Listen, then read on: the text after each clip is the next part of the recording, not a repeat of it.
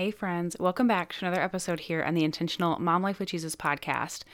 I want to talk to you guys about a important topic that I think a lot of women in today's society and culture really struggle with, that I think a lot of moms really struggle with. And that's this question of how do I know if I'm living the life and fulfilling the purpose that God has created me for?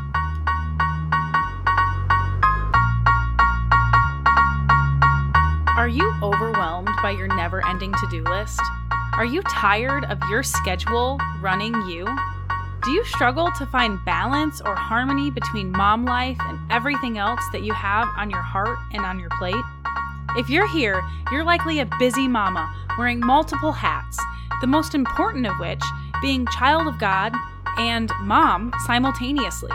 You desire to live more intentionally, striving to be a good steward of all the gifts that God has given you, and you want more productively peaceful days. Welcome to the Intentional Mom Life with Jesus podcast. I'm your host, Sasha Starr Robertson, Jesus freak, mom blessed by adoption, wife, wonderluster, and your intentional living and biblical mindset coach. On this podcast, you will find abundant motherhood solutions that will set you free from the chaos, overwhelm, that never ending to do list, and help you create a schedule that actually works for you and your family. My mission is to help busy mamas just like you establish faithful foundations, live from purposeful priorities, and master your motherhood mindset. If you're here, you're ready to say yes to intentional, productive, and peaceful days in Jesus. So grab your cold brew and your planner or strap those kiddos into the car seat and let's jump into today's episode.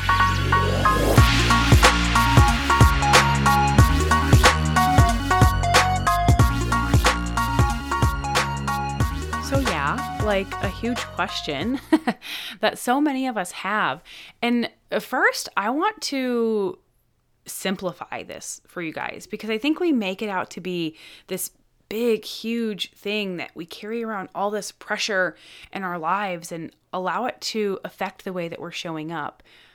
When it's actually very, very simple what our purpose is in this life and how to live the life that God created us for is a very simple thing.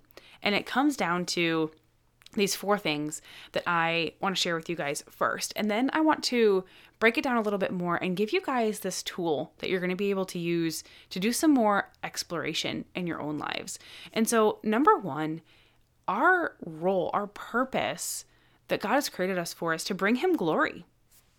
Like, that's so incredibly simple. And you might be asking, okay, but how do I bring Him glory? Go to your Bible. There's a lot of answers in Scripture about how to glorify God. A huge one is just praise and honor and living a life worthy of the gospel. It's going to him and and seeking him regularly. That's number 2, right? We're seeking him regularly for relationship and for guidance. That's going to his word, that's going to him in prayer, that's just soaking in his presence and being with him. That's what he created us for, each and every one of us. He knit together in our mother's womb. We are fearfully and wonderfully made. He sent his son to to die for us so that we could just be in relationship with him. So before you get caught up in all the doing doing doing, what do I need to do? What do I need to do? Yes, faith and works works together. But he wants us to be with him. Think about this Mary v. Martha concept.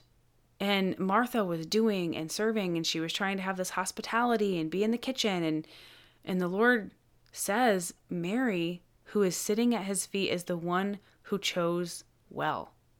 Okay? There's nothing wrong with just sitting in his presence. And that is a way to glorify him because sitting in his presence is going to change us. It's going to change our hearts. It's going to change our minds. It's going to change the way we see the world and the, sh- the way we show up and the way we interact with others. And it's going to bring us closer to his will and his heart and mold us to be more like him and his character. And that's a way to bring him glory. And the third thing is, we're all here to fulfill the Great Commission. Matthew 28, verse 19 says, Go therefore and make disciples of all the nations. Okay? Go and make disciples.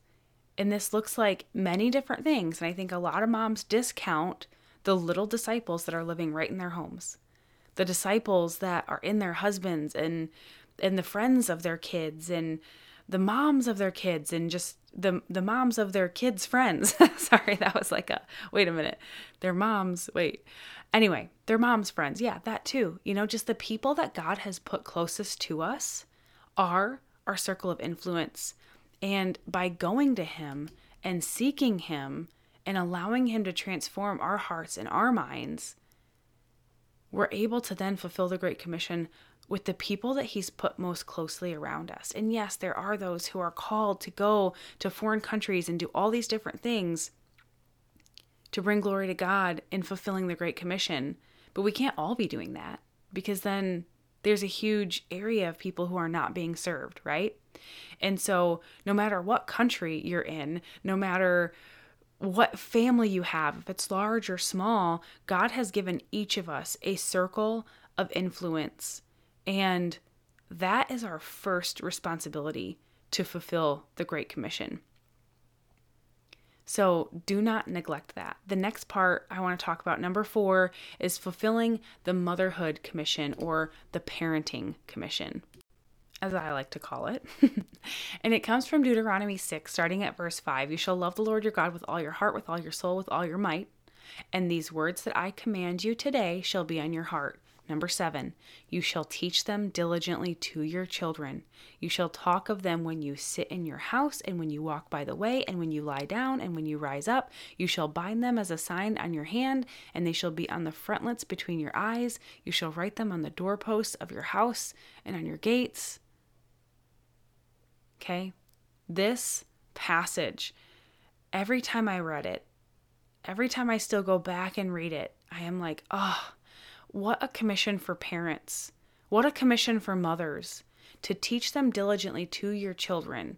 And then it talks about how we are to do that. And it's this idea of living as an example, living out God's goodness and His word and His commandments as an example. And so that's the fourth thing fulfilling this motherhood or parenting commission, which ties into number three, fulfilling the Great Commission and all of this goes back to our purpose that God created us for is to be in relationship with Him and bring Him glory. Everybody take just this deep breath with me, just this sigh. How simple is that, right? To seek Him, to be in relationship with Him, to bring Him glory, and to be good stewards of these first things that He's given us, this first area of influence that He has put around us. That's the greatest thing that we can do to live a life that is fulfilling the purpose God created you for. But I know a lot of you are like, but I'm made for more. I know it. I can feel it. There's just a burning inside of me. There's this hunger.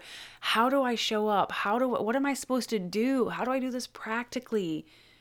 I'm doing good stewarding those around me closest to me, which obviously we could all do better, right? We're never perfect until we meet him face to face. But for those of you who are like, I have this hunger and this desire to just do more for God, how do I do that?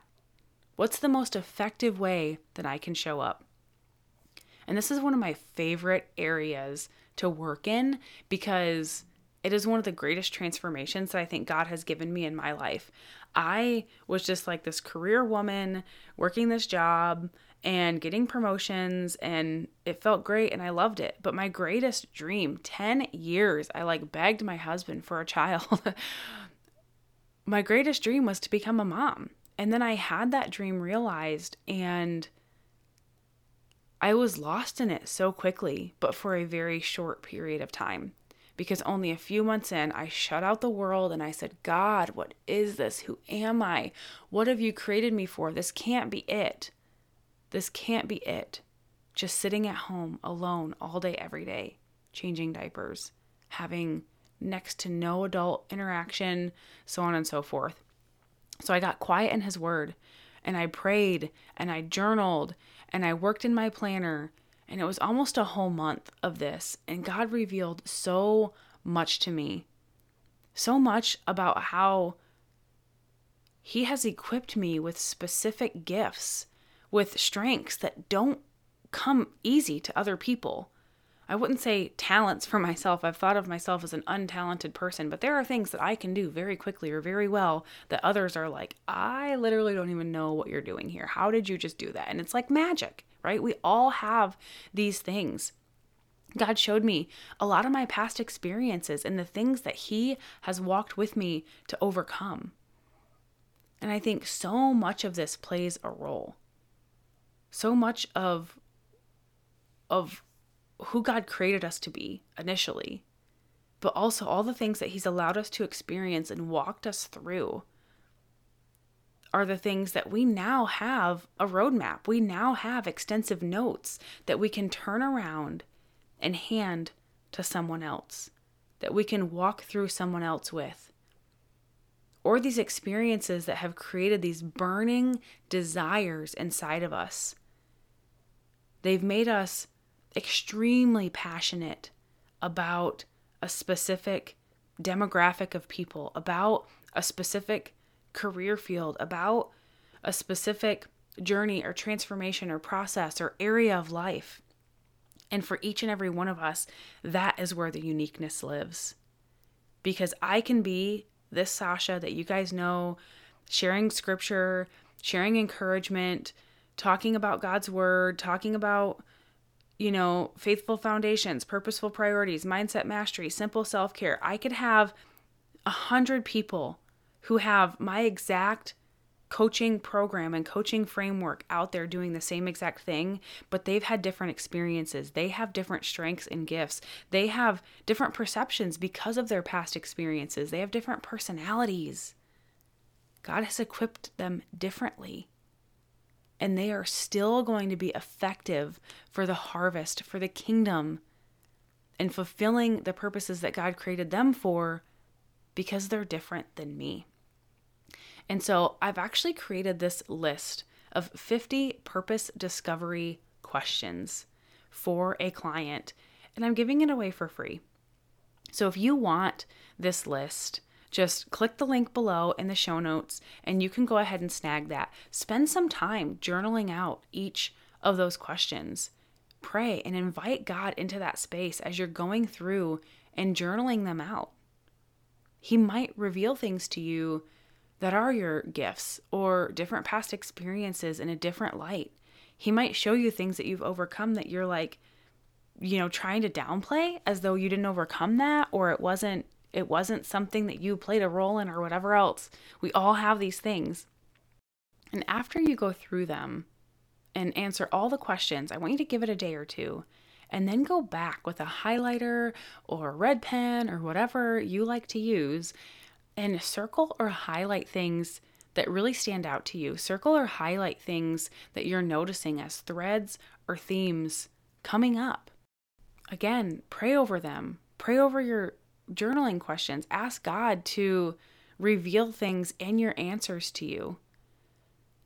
And through that closeness to Him, through us already seeking Him regularly, through us already having a heart that is in line with His will, a heart that is for bringing Him glory and fulfilling the Great Commission and fulfilling the Motherhood Commission, through prayer, He's able to reveal those threads and themes to you that are a really great indication of where you can go out and be the most effective in this work, in this simplification of bringing Him glory, right?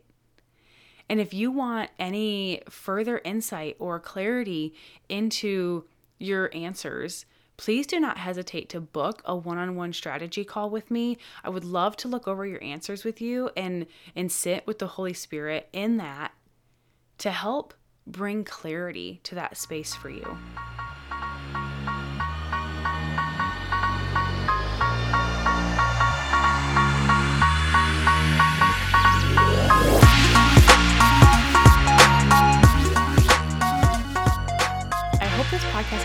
You. And if it did, don't hesitate to share with a friend, scroll down and leave a review, or come visit us in the Intentional Mom Life with Jesus community where we can talk about these things in further detail. Also, I want to remind you today is the last day to register for the Seek First Challenge. If you want to find clarity and consistency in God's Word, if you want to grow in spiritual disciplines, please join us on February 14th. We're starting Seek First.